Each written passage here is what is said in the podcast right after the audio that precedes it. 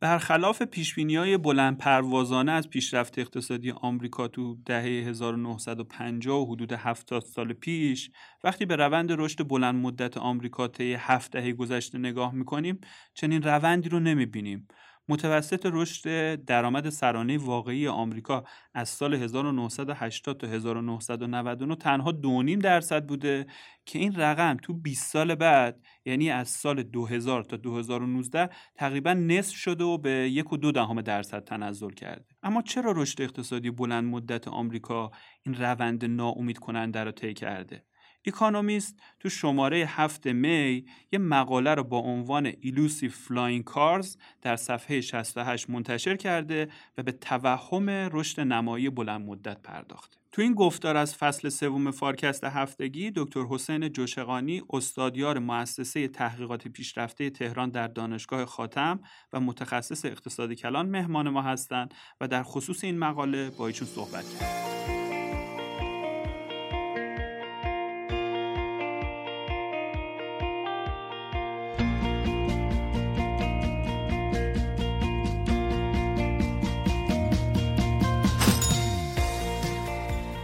جان سلام. ممنون از اینکه دعوت فارکست هفتگی و پذیرفتی و تو این گفتگو شرکت کرد منم سلام عرض می‌کنم به شما و مخاطبان خوب فارکست. اکانومیست تو شماره اخیرش یه مقاله رو منتشر کرده و به چرایی ناامید کننده بودن رشد اقتصادی تو آمریکا پرداخته و میگه که تخمین بیش از حد پیشرفت‌های فنی در واقع ریشه این ناامیدیه. به عنوان اولین سوال برامون توضیح بده که رشد اقتصادی بلند مدت اصلا چه تعریفی داره و چطور اونو میشه با رشد اقتصادی میان مدت و کوتاه مدت از هم جداشون کرد و تفکیکشون کرد؟ ببینید سوال fundamental تر شاید این باشه که اصلا چطور میشه تولید یک کشور رفاه یک کشور رو اندازه گرفت. ما توی اقتصاد برای اینکه این کار رو بتونیم انجام بدیم به صورت کمی بتونیم ببینیم که یک کشور نسبت به 50 سال پیش نسبت به 5 سال پیش نسبت به یک سال پیش چقدر تغییر کرده ما از شاخص درآمد ناخالص ملی استفاده می‌کنیم GDP استفاده می‌کنیم که خودمون همه واقف هستیم که یک سری ایراداتی داره یک سری نواقصی داره. ولی این بهترین شاخص کمی هستش که ما می‌تونیم ازش استفاده بکنیم و نرخ رشد اون رو به نرخ رشد اقتصادی تعبیر می‌کنیم. یعنی نگاه می‌کنیم یک سال نسبت به سال گذشته چقدر کل تولیداتی که توی یک کشور اتفاق افتاده چقدر رشد داشته؟ مثلا دو درصد زیاد شده یا نیم درصد کم شده؟ این رو بهش میگیم رشد نرخ رشد اقتصادی. حالا اگر که ما توی بازه کوتاه مدت مثل مثلا 6 ماه یک سال نگاه بکنیم میشه نرخ رشد کوتاه مدت. اما اگر بریم سراغ مثلا 100 سال گذشته یک اقتصاد 50 سال گذشته این میشه نرخ رشد بلند مدتی اون چیزی که ما محاسبه می‌کنیم. و خب ممکنه که وقتی شما نرخ رشد کشورها رو نگاه می‌کنید با عددهای خیلی کوچیکی مواجه هستیم. مثلا نیم درصد یک درصد سه درصد یا مثلا دیگه خیلی رشد مثلا معجزه آسای یک کشوری داشته باشه 8 درصد 10 درصده فکر می‌کنیم این 8 درصد 6 درصد خیلی عدد بزرگی نیست. ولی وقتی این چون به صورت نمایی هست وقتی که شما 5 سال به صورت مداوم مثلا نرخ رشد 6 درصد داشته باشین یهو می‌بینید که یه اقتصادی دو برابر میشه. و یه اقتصادی که با نرخ رشد مثلا یک درصد بوده شاید فقط 20 درصد بزرگ بشه. این توی بلند مدت می‌تونه خیلی عدد بزرگی باشه. برخلاف اینکه به نظر میاد نرخ رشد مثلا نیم درصد یه درصد فرقش خیلی نباید باشه ولی تو بلند مدت تو 20 سال تو 10 سال شما می‌بینید که دو تا کشور رو کاملا می‌تونه اصلا متمایز بکنه. حالا با این تعریف چه شواهدی باعث شده که تصور بر این باشه که رشد اقتصادی بلند مدت برای آمریکا ناامید کننده ببین من بزن یه مثال بزنم. فکر کنم خیلی خوب اینو مشخص بشه. ببینید فرض کنید که دمای هوا رو ما داریم دنبال می‌کنیم می‌بینیم که امروز نسبت به دیروز مثلا فرض کنید یک درجه گرمتر شد. دیروز نسبت به پیروز یک درجه دیگه گرمتر شده بوده. ممکنه ما برای تو ذهن خودمون این مدل رو بسازیم و بگیم که اگر با این روند هوا گرمتر بشه مثلا 20 روز دیگه ما هوا بسیار خیلی خیلی گرم میشه و همه از گرما میسوزیم مثلا. خب؟ این چه اشکالی داره؟ مشکلش کجاست؟ مشکلش اینجاست که ما فرض کردیم این روندی که در گذشته بوده کامل قرار در آینده تکرار بشه. خب حالا در زمینه رشد اقتصادی و رشد بهرهوری هم این اتفاق افتاده که ما وقتی که دهه 80 و 90 میلادی رو نگاه می کردیم یا دههای قبلترش رو تو اقتصاد نگاه می کردیم اقتصاد با یه رشد مثلا دو درصد دو نیم درصد بعضی وقتا سه درصد تو آمریکا داشته رشد می‌کرده. خب اگر ما فرض کنیم این 3 درصد قرار ادامه پیدا بکنه 20 سال بعدش رو پیش بینی می‌کنیم که خب پس اقتصاد باید خیلی بالاتر باشه. وقتی می‌رسه به اونجا ما می‌بینیم دیگه دیگه خبری از رشد 3 درصدی نیست. خبر از رشد مثلا یک و دو دهم درصدیه. اینجاست که فکر می‌کنیم یه سوالی برامون مطرح میشه که چه اتفاقی افتاده که کمتر از اون چیزی که پیش بینی می‌کردیم اقتصاد رشد پیدا کرده. این سوال اساسیه که خب بحث بحث های مختلفی روش هست و توی ادبیات به بحث سکولار استگنیشن مطرح هستش که به نظر می‌رسه که ما دوران یک رکود مادی شدیم. به نظر میاد که رشد اقتصادی دیگه متوقف شده باشه یا دیگه اون رشدای مثلا 3 4 درصدی خیلی خبری ازش نباشه. مقاله اکونومیست تو تیترش میگه که علت این ناامیدی برآورد بیش از حد پیشرفت‌های فناوری اون تکنولوژیکال پروگرسه مگه این پیشرفت‌های فناوری رو اقتصاددونا چطوری پیش بینی می‌کنن که دوچاره همچین سطحی از خطا شده؟ اجازه بدین بحث رو یه خورده بازتر بکنم. بعد سوال شما برمیگردم. ببینید راجب اینکه چرا این اتفاق افتاده فرضیه های مختلفی وجود داره که توضیح میده که چرا ما اون رشدی که فکر می‌کردیم رو نداریم. اولین فرضیه ای که خیلی فرضیه محکمی هم هست دلایل شواهد خیلی خوبی هم براش وجود داره. یه مقاله هستش که آقای نیک بلوم استاد استنفورد و همکاراشون سال 2020 توی ای چاپ کردن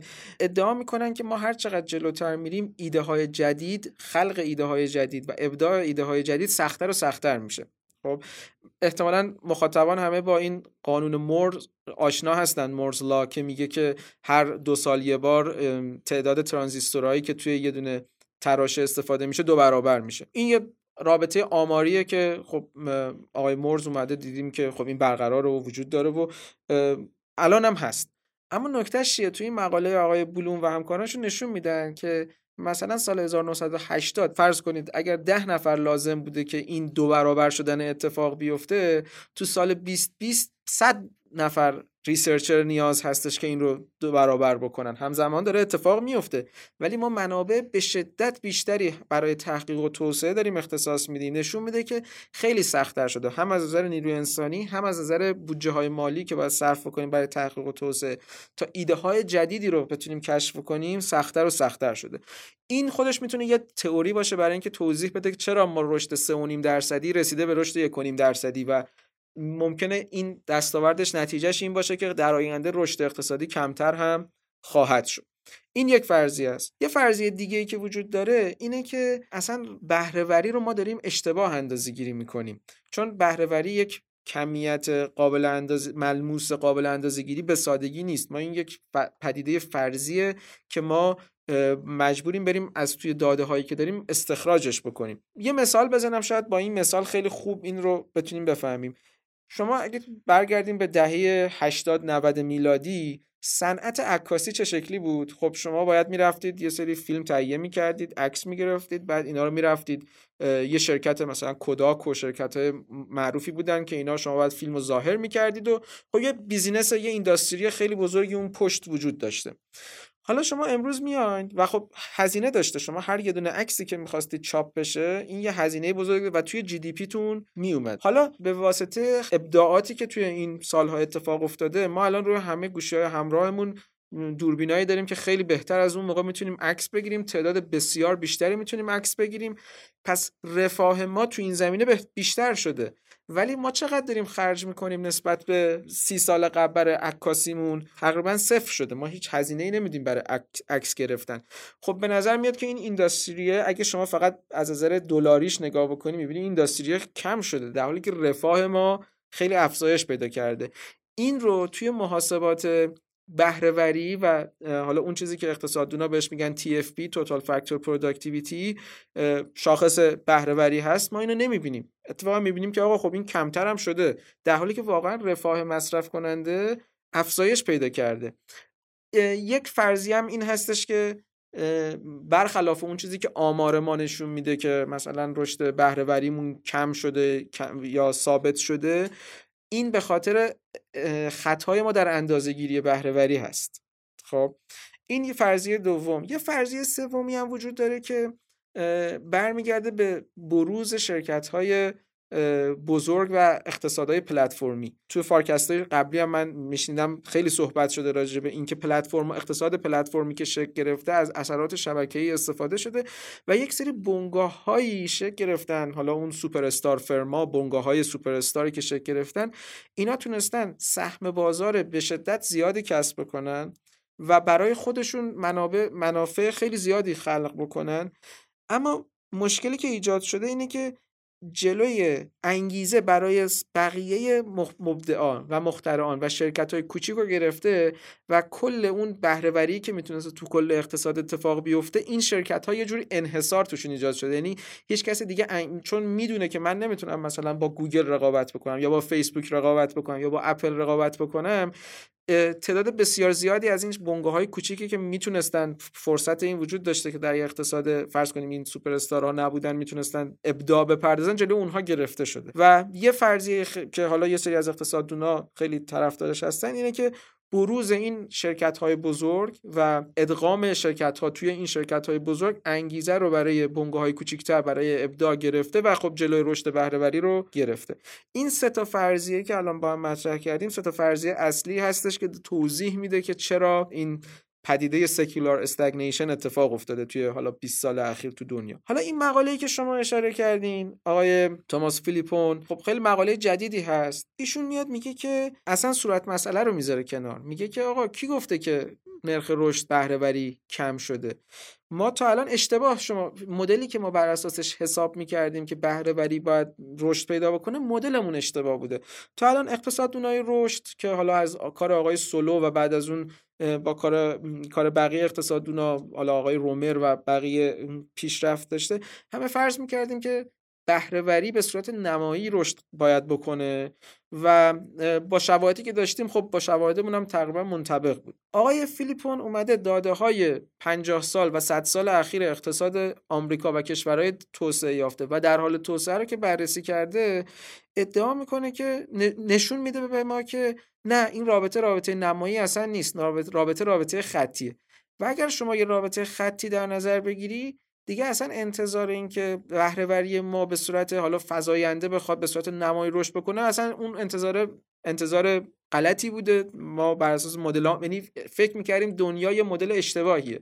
به خاطر اشتباه ما بوده. و کلا یه جور صورت مسئله رو پاک می‌کنه این مقاله آقای فیلیپون من استنباطم از توضیحات شما اینه که آقای فیلیپون میگه که بهرهوری کل عوامل یا اون متغیر TFP که اون متغیریه که محرک و درایور رشد بلند مدته برخلاف تصور اقتصاددونای یه مقداری متأخرتری مثل سولو یه روند نمایی نداره و در اصطلاح خطی و اینکریمنتاله. میشه این موضوع رو یکم بیشتر برامون بازش کنی؟ سوال خیلی خوبیه. باید اینو یه مقداری بیشتر بشکافیمش تا برای مخاطبمون قابل لمستر بشه. اول یه ذره بذارین راجع به خود بهرهوری صحبت کنیم که اصلا بهرهوری چیه منظورمون چیه بعد راجع به رشدش صحبت کنیم. ببینید ما تو اقتصاد میگیم اون نهاده های تولید نهاده های اصلی تولیدمون یا نیرو انسانیه یا سرمایه است. حالا در کنار چیزای دیگه که ممکنه این دوتا نهاده های اصلی مونن سوال مهمی که بهرهوری بهش پاسخ میده میگه آقا من یه مقدار ثابتی نیروی انسانی و سرمایه رو بذارم کنار هم اگر اقتصاد من خیلی بهره ور باشه هر چقدر بهره بیشتر باشه من از این یه مقدار ثابت مقدار بیشتری تولید می‌تونم داشته باشم. مدل های رشدی که اقتصاددونا می نوشتن بعد از اون کارهایی که سولو انجام داده بود و اقتصاددونای کلاسیک داشتن که عامل اصلی رشد رو انباشت منابع می‌دونستن اومدن گفتن که خب تا یه جایی این منابع که انباشت میشه خب رشد هم اتفاق میفته از یه جایی به بعد شما اگه بخواین رشد داشته باشید لازمه که اون بهرهوریه رو افزایش بدید. و عملا تئوری هایی که برای رشد بلند مدت کشورها بود همش روی این بحث به رشد بهرهوری سوار شده که آقا شما بالاخره منابع محدوده. نیروی انسانی سرمایه محدود. از یه حدی بیشتر دیگه شما نمی‌تونی اینا رو انباشت بکنی. و اون چیزی که رشد بلند مدت و بلند مدت کشورها رو نشون میده اون بهرهوری است. خب که حالا مدل های رشد درونزا حالا آقای پل رومر برنده جایزه نوبل شده بود گرفته بود و اینا همشون روی این کار می‌کنن که توضیح تلاش می‌کنن توضیح بدن که این بهرهوری چطور رشد می‌کنه. حالا حالا که بهرهوری رو تعریف کردیم چیه اون موتور رشد اقتصادها در بلند مدت رو اقتصادونا این رشد بهرهوری می‌دونن. خب یعنی اگر ما می‌بینیم یه کشوری توی 50 سال داره 3 درصد رشد می‌کنه اون عامل اصلی رشدش رو بیشتر این وزن بیشتر رو بهرهوری رشد بهرهوری پیدا می‌کنه. حالا اقتصادونا به صورت شواهدی که در اختیارشون بوده و حالا مدل هایی که می نوشتن این تصور وجود داشته که این بهرهوریه به صورت نمایی رشد می‌کنه. یعنی مثلا هر سال این بهرهوری نسبت به سال گذشته دو درصد رشد می‌کنه و این وقتی کنار نهاده های تولید قرار می‌گیره کل اقتصاد هم حالا دو درصد دو نیم درصد بالا پایین رشد پیدا می‌کنه. کاری که آقای فیلیپون انجام داده شواهد رو وقتی کنار هم قرار داده هم برای کشورهای در حال توسعه هم کشورهای توسعه یافته نشون میده که برخلاف تصوری که اقتصادونا داشتن این رشد بهرهوری حالت خطی داره و حالت نوایی نداره. برای اینکه فرق این دوتا مدل رو بتونیم متوجه بشیم بزنین یه مثال بزنیم. فرض کنید توی افق 70 ساله که حالا این مقاله اکونومیست مطرح کرده ما یه رشد دو نیم درصد خطی داشته باشیم. اگه رشد دو نیم درصد خطی داشته باشیم بعد هفتاد سال اقتصاد ما تقریبا دو برابر میشه. ولی اگر رشد نمایی دو نیم درصد داشته باشیم اقتصاد ما تقریبا پنج نیم برابر میشه. خب این دوتا خیلی با هم فرق می‌کنن. ما توی بر اساس شواهد کوتاه مدتی که داشتیم فکر می‌کردیم که اقتصادمون داره روی مسیر نمایی قرار گرفته. وقتی که تو افق بلند مدت اومدیم نگاه کردیم دیدیم خیلی فاصله گرفتیم از اون رشد نماییه آقای فیلیپون در حقیقت داره میگه که اصلا اون رشد نمایی از اول فرض غلطی بوده. ما اون مدل خطی رو باید در نظر بگیریم. حالا من فکر می‌کنم این یه درس خیلی خوبی هم برای مخاطبمون می‌تونه داشته باشه. اینه که روش علم اقتصاد مبتنی بر مدل سازیه و ما هیچ تعصبی نسبت به مدلامون نداریم. ما سعی می‌کنیم با مدل هامون بهتر دنیا رو بفهمیم اقتصاد رو بفهمیم و بر اساس شواهدی که داریم مدل رو توسعه میدیم. حالا ممکنه بعد از یه مدتی که داریم کار می‌کنیم با مدل ها شواهد جدیدی که به دستمون می‌رسه ببینیم مدل هامون ممکنه اشتباه باشن. خب اون وقت مدل هامون رو تصحیح می‌کنیم اصلاح می‌کنیم. این مقاله هم که آقای فیلیپون داده مقاله خیلی جدیدیه و به نظر میاد که شواهدی که داره ارائه می‌کنه برخلاف اون چیزی هستش که اقتصادونای رشد توی چل سال اخیر فکر می‌کردن و می‌تونه یک تحولی توی ادبیات اقتصاد رشد ایجاد بکنه. حالا باید ببینیم که کارهای جدیدی که میاد این شواهد رو یا تایید می‌کنه یا تایید نمی‌کنه. حسین جان می‌تونیم بگیم که این بحث exponential growth یا همین بحث رشد نمایی که این روزا کتابای مختلفی هم در موردش نوشته میشه و به اصطلاح خیلی تو بورسه در واقع یه توهمه؟ من یه جور دیگه می‌خوام بهش نگاه بکنم که نه توهم نیست. از, از یه منظر می‌تونه توهم باشه از یه منظر توهم نیست. به هر حال ما الان می‌بینیم که شرکت هایی رشد واقعا نمایی داشتن و این بحث پلتفرما که اتفاق افتاده واقعا تونستن سهم بازار خیلی زیادی داشته باشن و سود خیلی زیادی برای صاحبانشون درست بکنن خلق بکنن. پس توهم نیست واقعیته خب؟ اما اگر اینو بخوایم به کل اقتصاد تعمین بدیم این خیلی شواهد متقنی برای این قضیه نداریم و شواهدمون عکس اینو نشون میده. به نظر میاد که این شرکت هایی که تونستن سهم بازار خیلی زیادی کسب بکنن به واسطه توسعه پلتفرم هایی که دادن عملا به جای اینکه کل کیک اقتصاد رو خیلی به صورت نمایی زیاد بکنن سهم بقیه شرکت های کوچیک کوچیکتر رو گرفتن. برای خودشون سود نمایی درست کردن ولی برای کل اقتصاد اتفاقا کل اقتصاد رو جلوی رشد نماییش رو حالا به تعبیر بعضی از اقتصاددونا گرفتن. لذا اگر ما بخوایم از نگاه اقتصاد کلان بهشون نگاه بکنیم بله یه توهم این اینکه ما با اقتصاد پلتفرمی بتونیم رشد نمایی داشته باشیم ولی اگر از نگاه اقتصاد خرد و بنگاهداری نگاه بکنیم نه یه واقعیت می‌بینیم که بنگاه ها تونستن از این فرصت استفاده بکنن و رشد نمایی داشته باشن. حسین جان به نظرت این یافته های جدیدی که در مورد رشد اقتصادی بلند مدت تو آمریکا به دست اومده برای اقتصاد ما چه آموزه هایی می‌تونه داشته باشه؟ ببینید ادبیات اقتصاد رشد و بحث رشد بلند مدت کشورها شاید اغراق نباشه بگم که مهمترین مسئله تو اقتصاد کلان هست و ادبیات خیلی بزرگی روش شکل گرفته. خیلی اقتصادونای بزرگی توش کار کردن و هنوز هم دارن کار می‌کنن. خیلی مسئله مسئله خیلی مهمیه. لذا خیلی سوال خوبی پرسیدید که بالاخره خب از این ادبیات گسترده که وجود داره ما تو ایران چه استفاده می‌تونیم بکنیم؟ من اگه بخوام بگم که کجای این ادبیات بیشتر به ما می‌خوره ببینید دو تا مسئله مهم وجود داره تو ادبیات رشد. یکی مسئله کشورهایی که لب مرز تکنولوژی هستن. خب اینا بایدسی که با نوآوری به اصطلاح بهرهوری رو زیاد بکنن تکنولوژی های جدید بیارن که ما بتونیم اقتصادمون بتونه از منابعش مصارف بیشتری بکشه بیرون خب؟ ولی برای اقتصادهایی که در حال توسعه و فاصله دارن با اون مرز تکنولوژی مسئلهشون این نیستش که حالا ما مرزهای علم رو بخوایم در نوردیم یا مثلا فرض کنیم یک ایده جدیدی رو بخوایم داشته باشیم. ما مسئلهمون بیشتر اینه که خب چطور اون فناوری هایی که در دنیا شکل گرفته اونها رو بیایم استفاده بکنیم. ما قرار نیست چرخ دوباره از اول اختراع بکنیم. همون مسیری که چین کره توی اون بازه هایی که می‌خواستن به اصطلاح کچاپ بکنن برسن به کشورهای اقتصادهای در حال توسعه ما بیشتر تو اون مرحله هستیم. و مسئله که برای کشورهای شبیه به ما حالا در حال توسعه مطرح هست بیشتر مسئله میس الوکیشنه بیشتر مسئله این هستش که ما اون منابعی رو که داریم به نظر میاد به صورت بهینه کنار هم قرارشون ندادیم. برای اینکه بخوام این مسئله رو توضیح بدم یه مقاله خیلی مهم و معروفی توی ادبیات هست مقاله آقای شیح و کلینو که سال 2008 توی QJE چاپ شده میاد بنگاه های هند و چین رو مقایسه می‌کنه با بنگاه های آمریکا. داده های بنگاه های هند و چین رو با داده های بنگاه های آمریکا مقایسه می‌کنه و نشون میده که توی چین و هند منابع این نیرو انسانی و سرمایه توزیعش خیلی متفاوت هست با توزیع منابع نیرو انسانی و سرمایه توی توی بنگاه های آمریکا.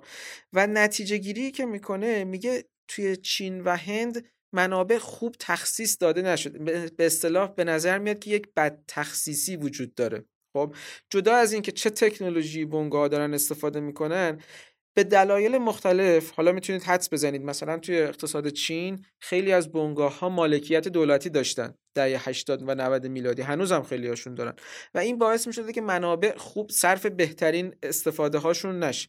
و ادعایی که مقاله می‌کنه میگه آقا کشورهایی که کشورهای در حال توسعه یه فرصت خیلی زیادی دارن که اگر منابعشون درست تخصیص داده بشه یهو بتونن ظرفیت های بالقوهشون بالفعل بشه در حقیقت و یه رشد خیلی خوبی رو برای این کشورها ایجاد بکنه. برای کشور ما هم الان اینطور به نظر میاد که منابع زیادی توی اقتصادمون وجود داره حالا هم نیروی انسانی هم سرمایه.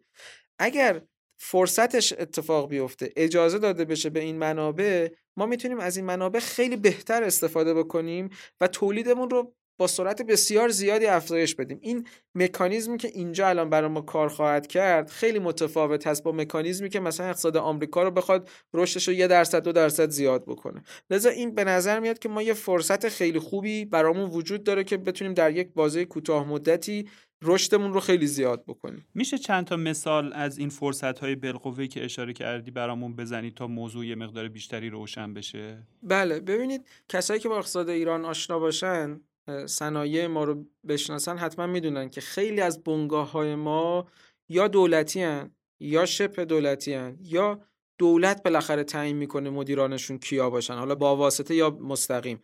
مثلا شرکت هایی که تامین اجتماعی شستا دارن مدیریت می‌کنن خب این منابع وجود داره تو اون شرکت ها نیرو انسانی داره سرمایه داره ولی به واسطه بد مدیریت شدن حالا به واسطه اینکه اون مدیرانی که انتخاب میشن مدیرانی نیستن که انگیزه کافی داشته باشن تا بهره شرکت رو حد اکثر بکنن. ما از این منابعی که تو اون بنگاه ها داره خرج میشه خوب استفاده نمی‌کنیم. یا مثلا سن... فرض کنید صنایع مختلف یکیش حالا مثال بزنیم مثال خودروسازی. شما اگه تشریف ببرید کارخونه های ایران خودرو سایپا یا شرکت دیگه می‌بینید سوله های بسیار بزرگی داریم. سرمایه وجود داره. نیرو انسانیش وجود داره. ما نیروهای تحصیل کرده داریم بچههایی که الان رشته های حالا طراحی خوندن رشته های مکانیک خوندن رشته های متنوعی که مرتبط با صنعت خودروسازی هست داریم. یعنی منابع در کشور وجود داره و حتی در بنگاه وجود داره. ولی از این منابع ما خوب استفاده نمی کنیم به خاطر حالا ایراداتی که توی اون صنعت وجود داره یا مداخلاتی که توی صنایعمون میشه توی قیمت گذاری ها میشه و این داره میگه که خب ما از اون منابع داریم حد اکثر استفاده رو نمی کنیم و به اصطلاح بد تخصیصی اتفاق افتاده. تخصیص بهینه اتفاق نیفتاده. اینا همه اون ظرفیت های بالقوه هستش که اگر اقتصاد به اصطلاح رها بشه اون مداخلات دولت کمتر بشه و اون انگیزه های کافی برای سرمایه گذارا وجود داشته باشه می‌تونه تبدیل بشه به یه رشد جهشگونه توی اقتصاد کشورمون. پس نگاه ما تو ایران به مسئله رشد بلند مدت باید بیشتر بر تخصیص منابع باشه تا توسعه نوآوری و فناوری ها و رشد اون بهرهوری عوامل تولید. قطعا اگه این تخصیص منابع به صورت بهینه تخصیص پیدا کنه با توجه به منابع خوب و با کیفیتی هم که ما تو کشورمون داریم شاهد رشد نوآوری و فناوری هم تو کشورمون خواهیم بود و رشد بلند مدت در واقع محقق میشه. بله من با جنبندیتون موافقم. فکر می‌کنم که قفل و زنجیری که به اقتصادمون بسته شده اگر اون باز بشه در وهله اول یک جهشی ما خواهیم داشت که اون دنبال خودش نوآوری خواهد آورد و انشالله رشد بلند مدت کشورمون رو در پی خواهد داشت. ممنون حسین. خیلی ممنون از شما.